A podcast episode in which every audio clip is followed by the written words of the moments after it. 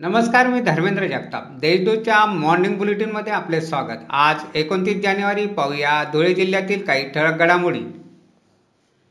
जिल्ह्यातील एकशे ब्याऐंशी ग्रामपंचायतींच्या सरपंच पदासाठी गुरुवारी आरक्षण सोडत काढण्यात आली. त्यामुळे सरपंच पदाचे दावेदार निश्चित झाले आहेत. लवकरच आता सरपंच पदाची निवड होईल.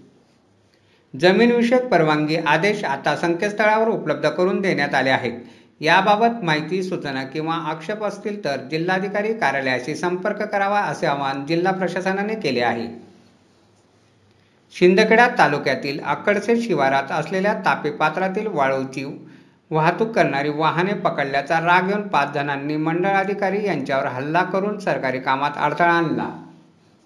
या प्रकरणी पाच जणांविरुद्ध शिंदखेडा पोलीस ठाण्यात गुन्हा दाखल करण्यात आला आहे.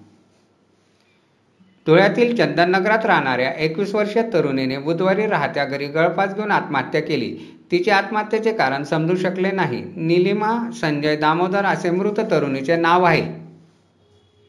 साक्री तालुक्यातील दहिवेल रस्त्यावरील मुंगबारी उंच टेकडीवरून पडल्यामुळे तरुणाचा मृत्यू झाला. सुरेश सावळे असे मृत तरुणाचे नाव आहे.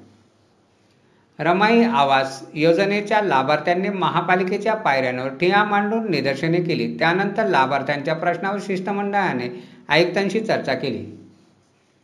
मासेमारीसाठी तापी नदी पात्रात गेलेल्या सत्तावीस वर्षाच्या तरुणाचा पाण्यात बुडून मृत्यू झाला. लखनबिल असे मृत तरुणाचे नाव आहे.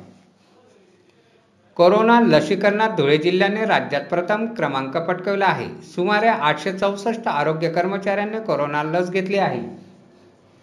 जिल्ह्यात पहिल्या टप्प्यात आरोग्य कर्मचाऱ्यांना लस देण्यात आली. आतापर्यंत लसीकरणाच्या पाच फेऱ्या पूर्ण झाल्या आहेत.